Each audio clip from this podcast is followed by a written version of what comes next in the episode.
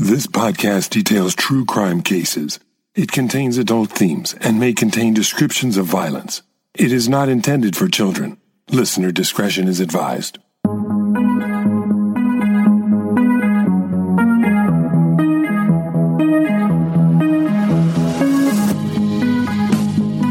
Thank you for joining me for today's episode of Once Upon a Crime. This month, I've dedicated the whole month to detail the crimes of one of the worst predators Northern California has ever experienced. Curtis Dean Anderson preyed upon women and children in the San Francisco Bay Area and may have been responsible for the disappearance of almost a dozen females beginning in the early 1980s. If not for the bravery of one eight year old girl, Anderson may have added even more victims to his grim scoreboard. I'll continue detailing Anderson's crimes from last week. If you haven't yet listened to episode 193, you'll want to start there. In the last episode, seven year old Xiana Fairchild went missing from her home in Vallejo, California. Even after a massive search was conducted by police, volunteers, and the FBI, and several suspects were investigated, no trace of Xiana was yet found. I'll pick up the story after eight terrible months have passed with Xiana's family still searching for answers. In August 2000, another Vallejo girl would vanish off the streets. Vallejo residents would find themselves reliving a nightmare, but this time the story would end very differently and a predator would be unmasked. This is part two of the case of serial predator Curtis Dean Anderson, the abduction of Midsi Sanchez.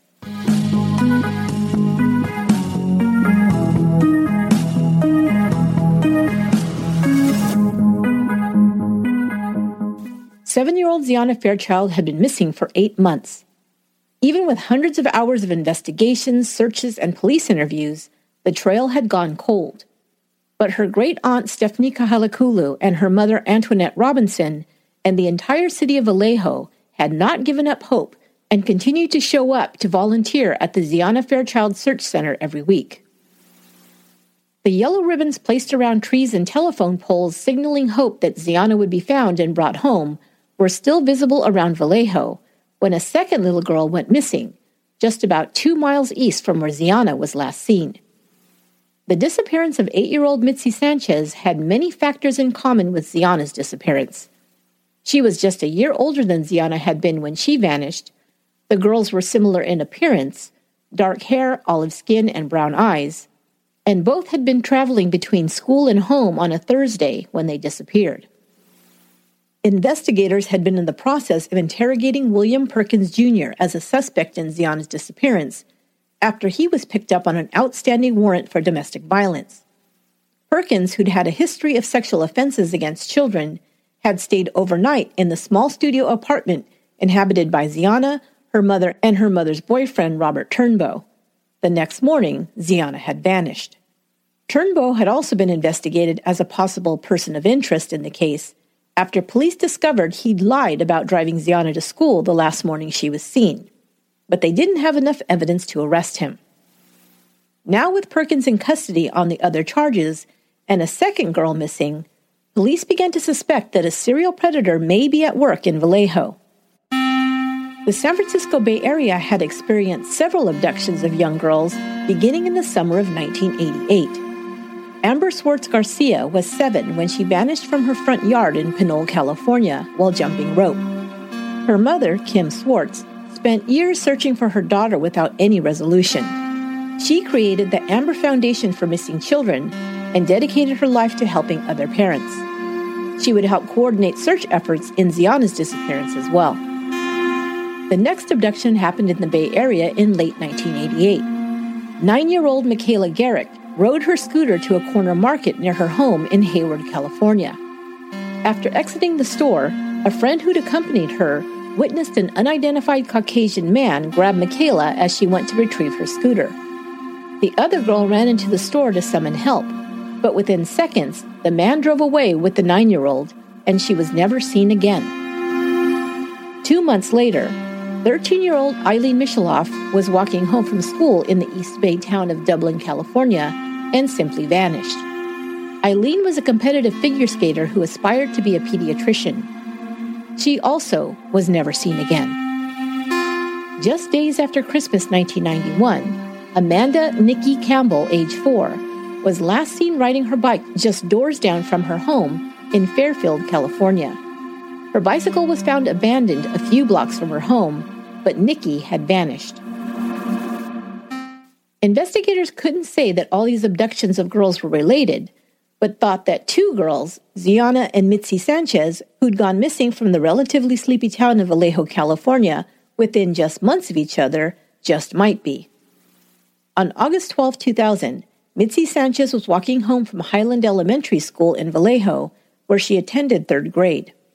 Just a couple of blocks before she made it home, a man pulled his car up to the curb and got out. As Midsi passed the man, who was walking with the help of a cane, he asked her to help him retrieve something from inside his car. As she slowed, the man grabbed her around the waist and threw her into the car onto the passenger side floorboard. He drove around with the terrified child until it got dark. Pulling into the parking lot of a Vallejo hardware store, he pulled out a padlock attached to a long chain. He shackled the girl's ankle to the car's gear shift, forced her to put on a cheerleading outfit, and made her drink beer and wine. He molested her for the next two days, hiding her in the vehicle. Whenever he left the car, he made her get down on the floorboard, covered her with blankets, and placed a shade in the front window so she couldn't be seen by anyone passing by. On Saturday, after keeping Midsi chained to his car for over 40 hours, he drove with her an hour south to a Santa Clara business to try and get some money from a former employer. He left Midsi in the car. Midsi noticed that he'd left his key ring behind. Seizing her chance, she frantically began trying to fit each key into the padlock chained to her ankle. One fit, and when the lock clicked open, she sprang from the car and began running across the parking lot. Her kidnapper had just exited the building and began running after her. But Midsi ran in front of a delivery driver who was behind the wheel of a Viking freight truck. The driver, seeing the little girl dash in front of his semi, slammed on the brakes. Without slowing, Midsi climbed up his door and launched herself through the open window and onto his lap. My name is Midsi Sanchez. I've been kidnapped. He's coming. He's going to kill me, she yelled. The driver, Carl Tafua, recognized Midsi from all the media coverage about the girl who had vanished just that week. The driver saw the man turn and run to his car and drive away. He was able to copy down the license number and description of the vehicle.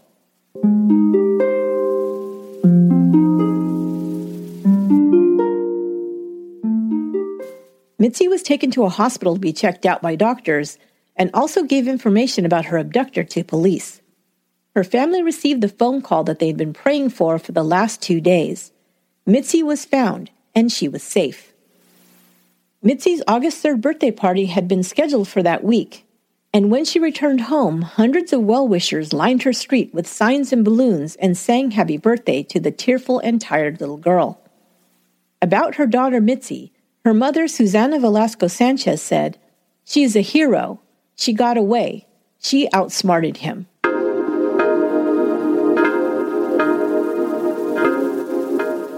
A note before we continue.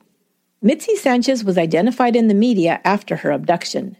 After she was found, her name was no longer reported to the public due to her age and because she was a victim of sexual assault. Midsi is now an adult and has come forward to tell her story in order to help other children avoid being victims. In 2018, she started the Midsi Sanchez Foundation. She travels to schools and other organizations speaking to children about how to stay aware of their surroundings and other safety tips. For this reason, I've also named her in this episode.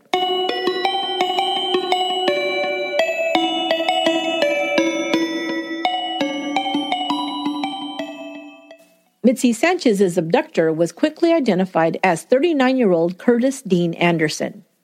Hours after the little girl escaped, Anderson was arrested at the San Jose boarding house where he was residing. Anderson was born in Vallejo in 1961. His father, Howard William Anderson, was an Air Force vet and worked as a sheet metal worker. His mother, Corinne, was a stay at home mom. Anderson would downplay the abuse his father subjected him and his family to while he was growing up. Like many felons I've researched, he would say his home life was, quote, fine, and that he was never abused, and would paint a picture of spending time with his father, fishing, and playing baseball. Anderson's mother would tell a different story. Her husband was an abusive alcoholic, she said, who beat her and their four children when he was in a drunken rage. Curtis, she would later report, would defend her against her husband's beatings. Curtis Dean Anderson would leave school by the age of 13. He said he began working as a welder. His life of crime started early as well. At the age of 16, he held up a convenience store with a buddy. When a police officer drove by and saw the robbery in progress, the boys took the cashier hostage. Anderson would say that the clerk was held for two days, during which time they all got drunk together. After they finally released him, he went to the police. Anderson was convicted of first degree kidnapping and robbery and sent to a state school for boys. Following in his father's footsteps, Anderson began drinking to excess at an early age. He continued to commit crimes and be arrested. He was arrested multiple times on drugs, theft, vandalism, and other charges. His probation officer would write in his report that Anderson possessed, quote, no sense of right and wrong. Then in 1991, Anderson asked a female acquaintance for a ride to work. When she arrived, he brandished a gun and taped her wrists together. He drove through the night saying he was planning to rob a bank. When he grew tired, he let her out of her restraints and had her take over driving. They crossed into the state of Oregon, and when Anderson fell asleep at a rest stop, she escaped. He was charged with kidnapping and sentenced to six and a half years in prison and paroled in May of 1999. Xiana Fairchild went missing seven months later from his hometown.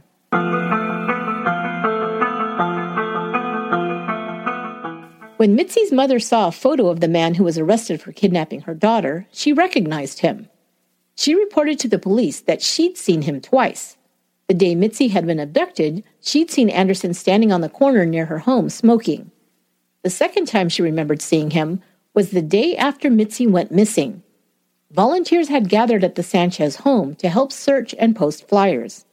Anderson had been there that day, she recalled, volunteering to search.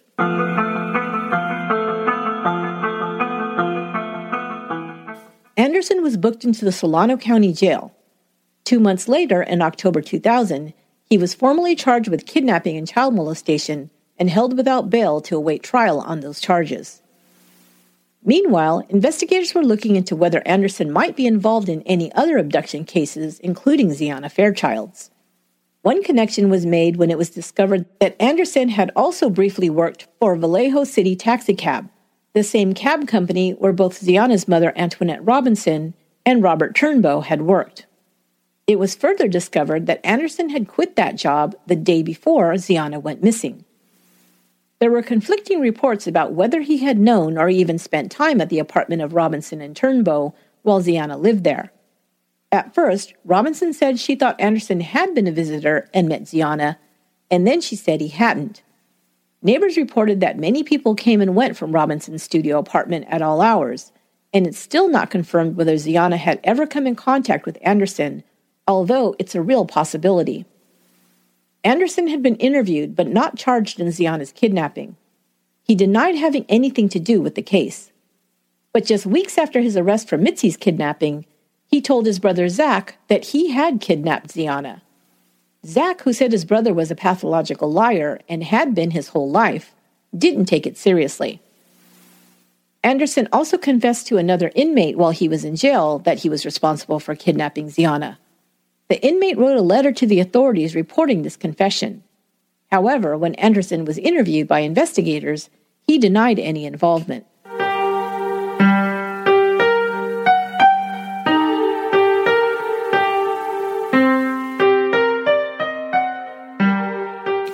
Anderson would periodically grant reporters interviews.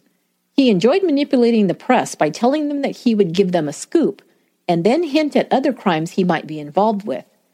He alluded to Xiana Fairchild's kidnapping several times.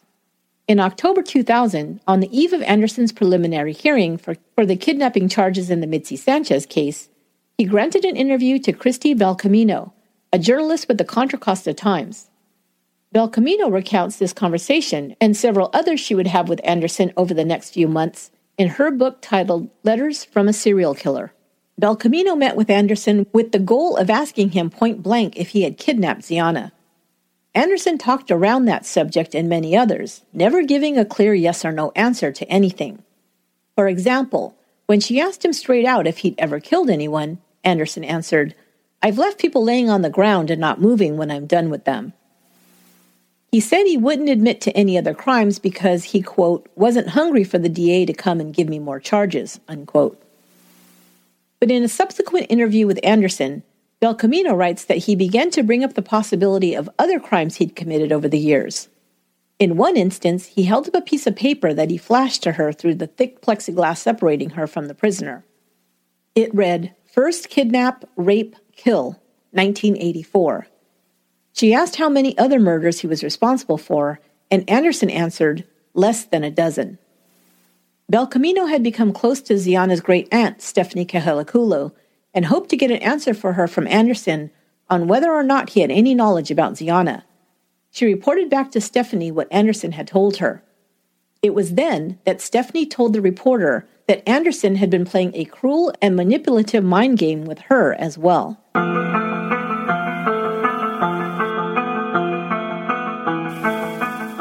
In October of 2000, while Anderson was awaiting trial for Midsi Sanchez's abduction, he wrote a letter to Xiana's great aunt, who'd raised her as her own daughter for the first seven years of her life. Stephanie Kahalekulu received a letter from Anderson asking her to visit him in jail. He told her he may have information to share with her about Xiana. Stephanie immediately made arrangements to visit the jail. Finding what had happened to her daughter was the sole focus in her life. If Anderson knew anything, she wanted to hear it. Stephanie sat across from the accused kidnapper and child molester, separated by a thick pane of plexiglass set into a cinder block wall. As she lifted the phone receiver in order to hear his voice, she was struck by how much older he looked than his 39 years. His dark blond hair was thinning, his eyes were sunken and fixed in a hard stare. She waited for him to speak, but when he didn't say anything, she began peppering him with questions, desperate for any information about Xiana and afraid he'd changed his mind about talking with her. Did he have any information about her daughter? she asked. Did he know where she was? Was she being taken care of? Was she being fed? And did she have other children to play with? She asked him for proof that he'd seen Xiana. What were her favorite foods? Where did she have a birthmark? she quizzed. Instead of speaking, Anderson took out small pieces of paper and a pencil he'd hidden in his sleeve and wrote notes, which he then held up to the glass for Stephanie to read. She assumed he didn't want prison officials who monitored inmates' visits to hear what he had to say. One of the first notes he showed Stephanie made a chill go up her spine. Xiana home alive. $75 a week, it read. Stephanie wisely refused to agree to give him any money unless he could prove that Xiana was okay. The visit ended soon afterward. Anderson then began writing Stephanie letters. He told her to keep these letters a secret if she wanted to keep Xiana alive. Anderson said that he'd approached Xiana and promised her a trip to Disneyland to get her into his car. He'd kept her with him for two weeks, he said, before he'd passed her on to other people who now had possession of her. He began making demands of Stephanie to, quote, keep Xiana alive.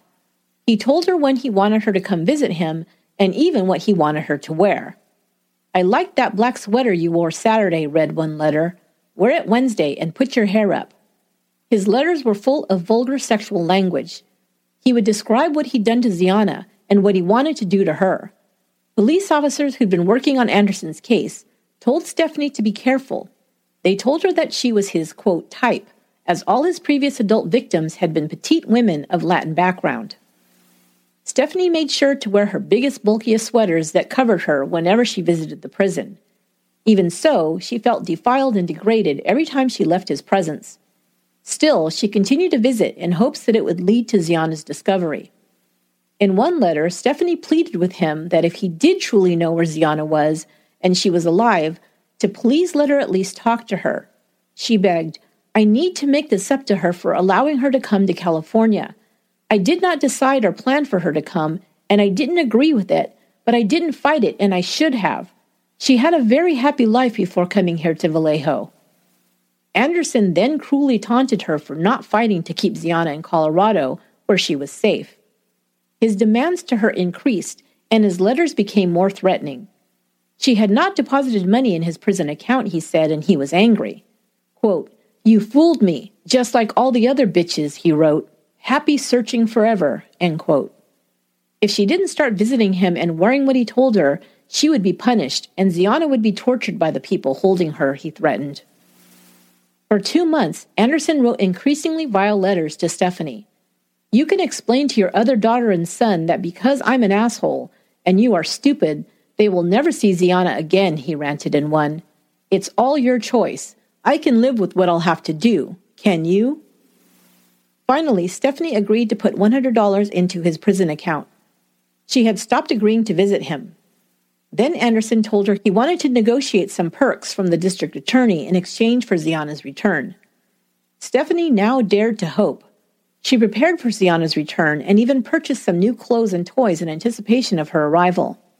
But Anderson's demands were unreasonable, and he didn't provide any useful information to the DA about Xiana. In the end, his promises went nowhere. Xiana's family's hopes were cruelly dashed once again. Then, a month later, in January of 2001, over a year after Xiana had vanished, their worst nightmare was visited upon them when a small skull was found in the Santa Cruz Mountains. All they could do was pray as they waited to hear if they had at last found their sweet girl Xiana.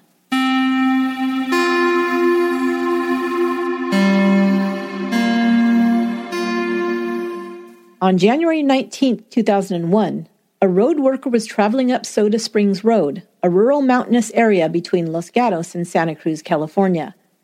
He saw what he thought was a boulder in the middle of the road and got out to look. What he found was a small skull. He called the police. The skull was missing its lower jaw, but the top teeth were still intact. A preliminary examination by the coroner identified the skull as belonging to a five or six year old child who'd probably died at least six months earlier. DNA was extracted, and a mold was made of the remaining teeth in order to attempt to match it to missing children, including Xiana Fairchild. The area where the skull was found was about 20 miles from Anderson's boarding house, but now Anderson had stopped talking. A month after the discovery of the skull, it was determined by forensic testing that the remains belonged to Xiana Fairchild. Now all her family was left with was the process of grieving for their little girl.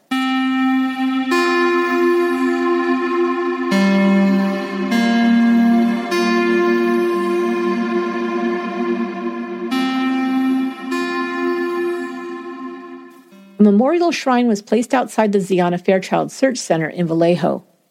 Officers and volunteers who'd spent 14 months searching for the missing girl began bringing teddy bears, handmade cards, letters, balloons, and flowers to leave in her memory. So many people wanted to come to pay their last respects to Xiana and her family that her memorial service was held at the Solano County Fairgrounds. Besides her family members, Others who spoke at the service included Vallejo Police Lieutenant Joanne West and Mayor Tony Intintoli. Xiana's cultural heritage was honored with performances by both a Hawaiian musical group and chanting ceremonies by Vallejo's Intertribal Council of Native Americans. Hundreds of purple and yellow balloons were released at the conclusion of the service.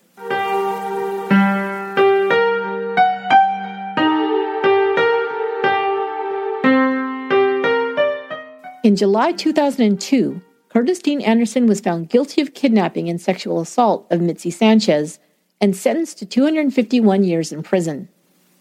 Anderson had provided details to his cellmates about Xiana's abduction and murder, and had also bragged on and off the record to reporters and Stephanie Kahalekulu.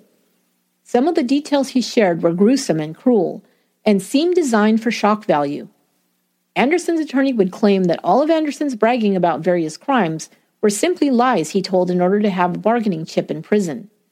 He wanted to get hip surgery approved for a motorcycle accident injury he'd received in 1999. He also wanted dental work done. Years of drug use and alcohol abuse had taken its toll and ravaged his teeth. But other details Anderson had shared would be used by investigators to make their case against him for Xiana's kidnapping and murder. In one conversation with Stephanie, Anderson mentioned that Xiana had been told her grandmother was coming to California to take her on a trip. Stephanie and Xiana's great grandmother, Lita Domingo, had been planning to take Xiana to Hawaii to visit family before her disappearance. There was no way Anderson could know this unless he'd talked to Xiana, Stephanie said. Investigators compiled all the information Anderson had given to reporter Kristi Belcamino, Stephanie Kulu, his brother Zach Anderson, Anderson's cellmates in the Solano County Jail, and others. Some of the interviews Anderson granted in jail to reporters were recorded by jail personnel. Three investigators worked for months to verify Anderson's statements a Vallejo police officer, a Santa Clara County Sheriff's investigator, and a district attorney's office investigator. They spoke to witnesses and sought out evidence to bring charges against Anderson related to Xiana's disappearance. In 2004, charges were filed against Curtis Dean Anderson in Santa Clara County for the murder, kidnapping, and child molestation of Xiana Fairchild.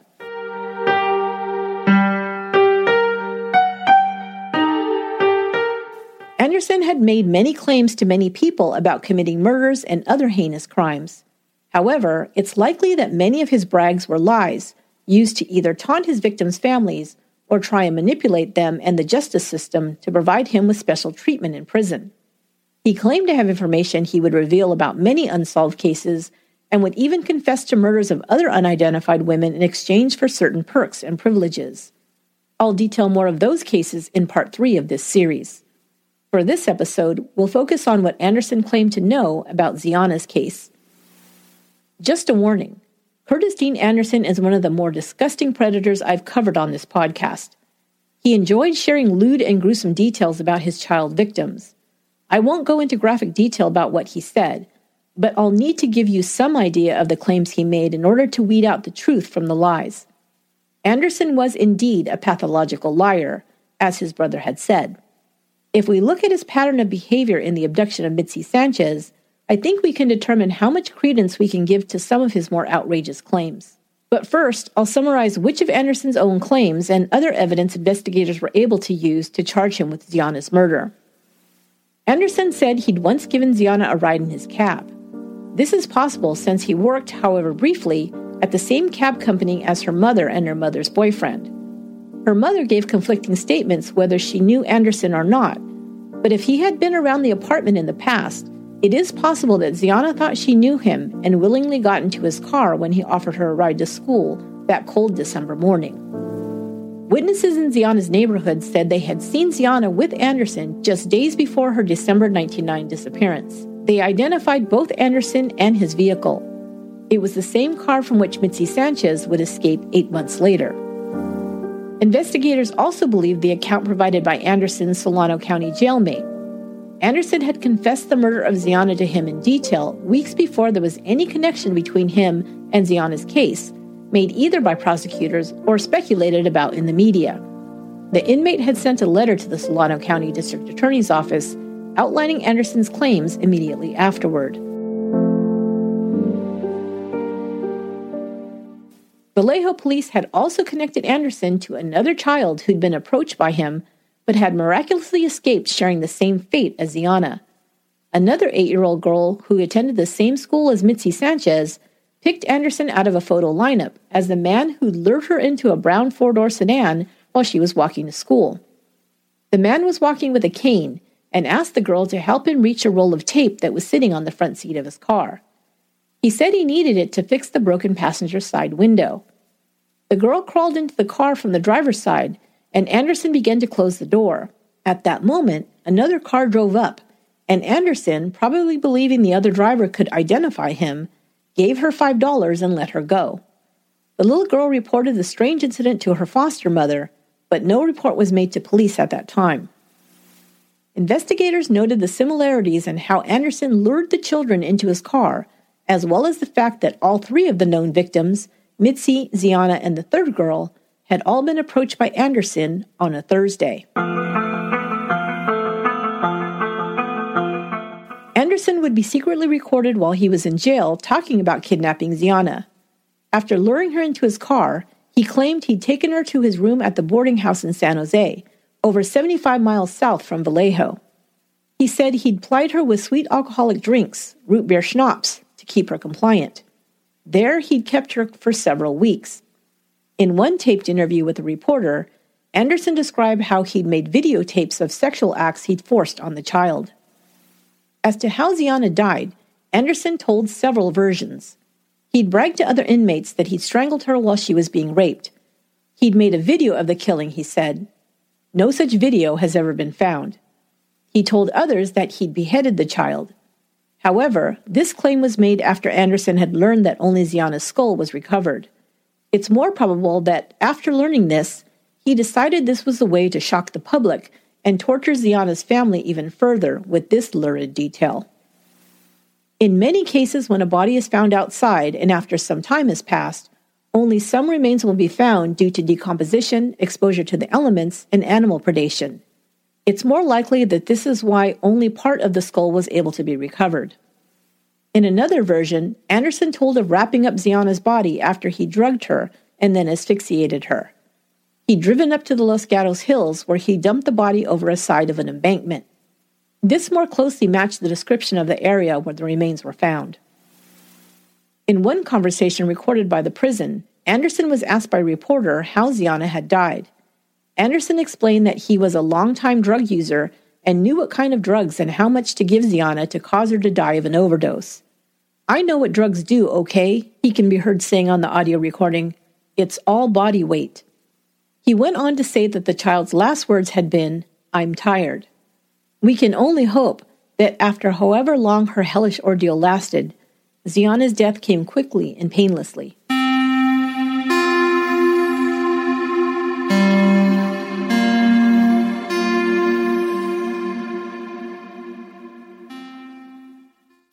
Some of Anderson's claims, of course, can never be verified, but some of the details ring false. His story about keeping Xiana alive for weeks at his boarding house seems unlikely. Boarding houses are communal dwellings where multiple residents often share common areas like kitchens, hallways, and bathrooms. How no one would notice a seven year old being brought into the home and residents having no recollection of Anderson having another person in his room for weeks is hard to fathom. If this method of concealing his victim had been so flawless, it's likely he would have used it a second time after abducting Midsi Sanchez. He was still living in the boarding house at the time, but instead kept her chained inside his vehicle until she managed to escape. Luring his victim to his vehicle by using his hip injury as a ruse to ask for help was part of his MO, and one that he would later admit to other prisoners was inspired by Ted Bundy's crimes. Anderson wished to emulate the prolific serial killer, he would later tell another reporter that, like Bundy, he'd gotten away with murdering over a dozen victims. I'll detail those claims in part three of this series as well.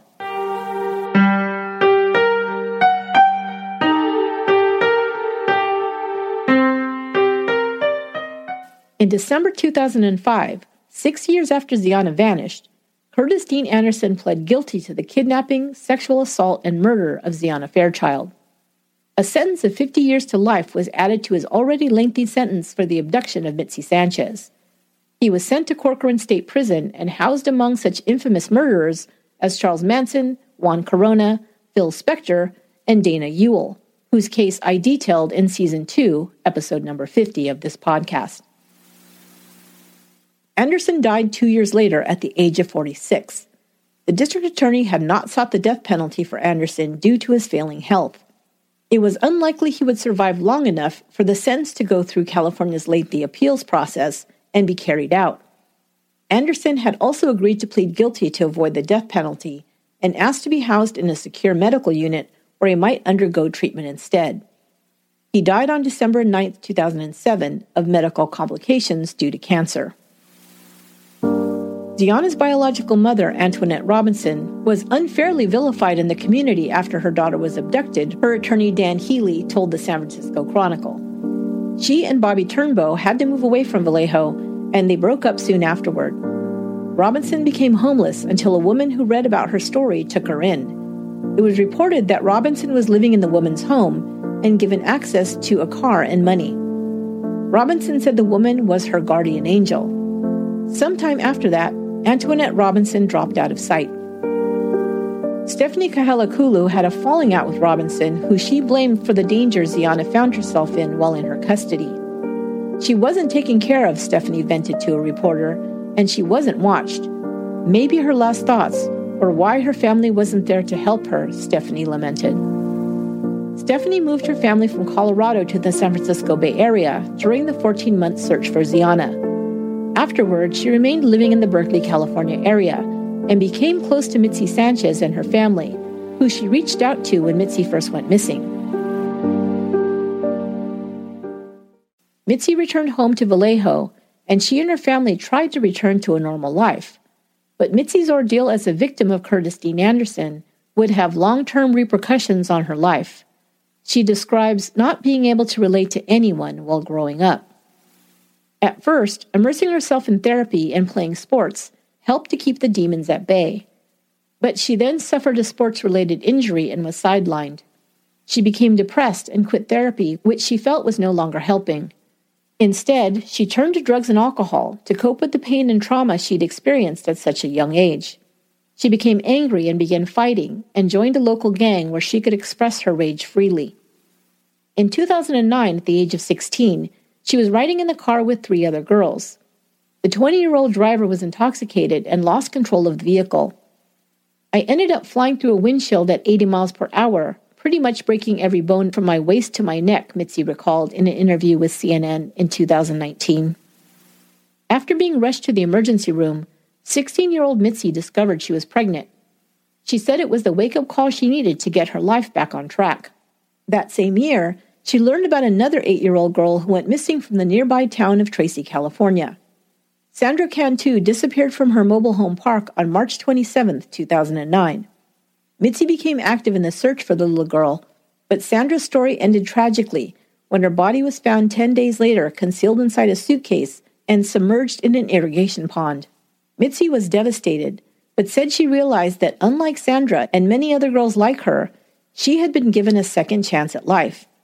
She now realized that she had a story to tell, and in doing so, she may be able to help keep other children safe. Midsi first became a volunteer with the Klaas Kids Foundation, founded by Marc Klaas, when he broke ties with his original organization, the Polly Klaas Foundation. Midsi volunteered to speak to groups about her story and spread awareness of how to keep children safe from predators. In 2018, she launched the Midsi Sanchez Foundation.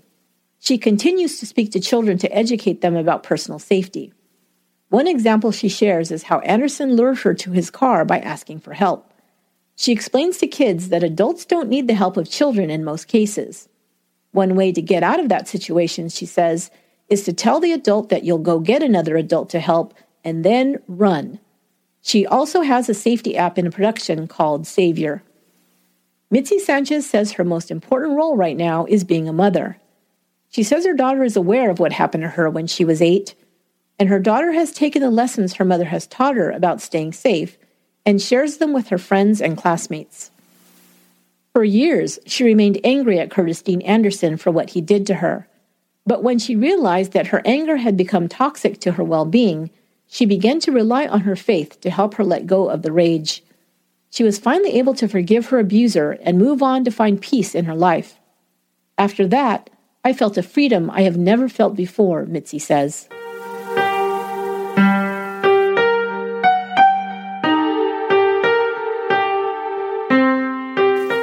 Months before his death, Dean Anderson told investigators that he'd committed other murders that he now wanted to confess to.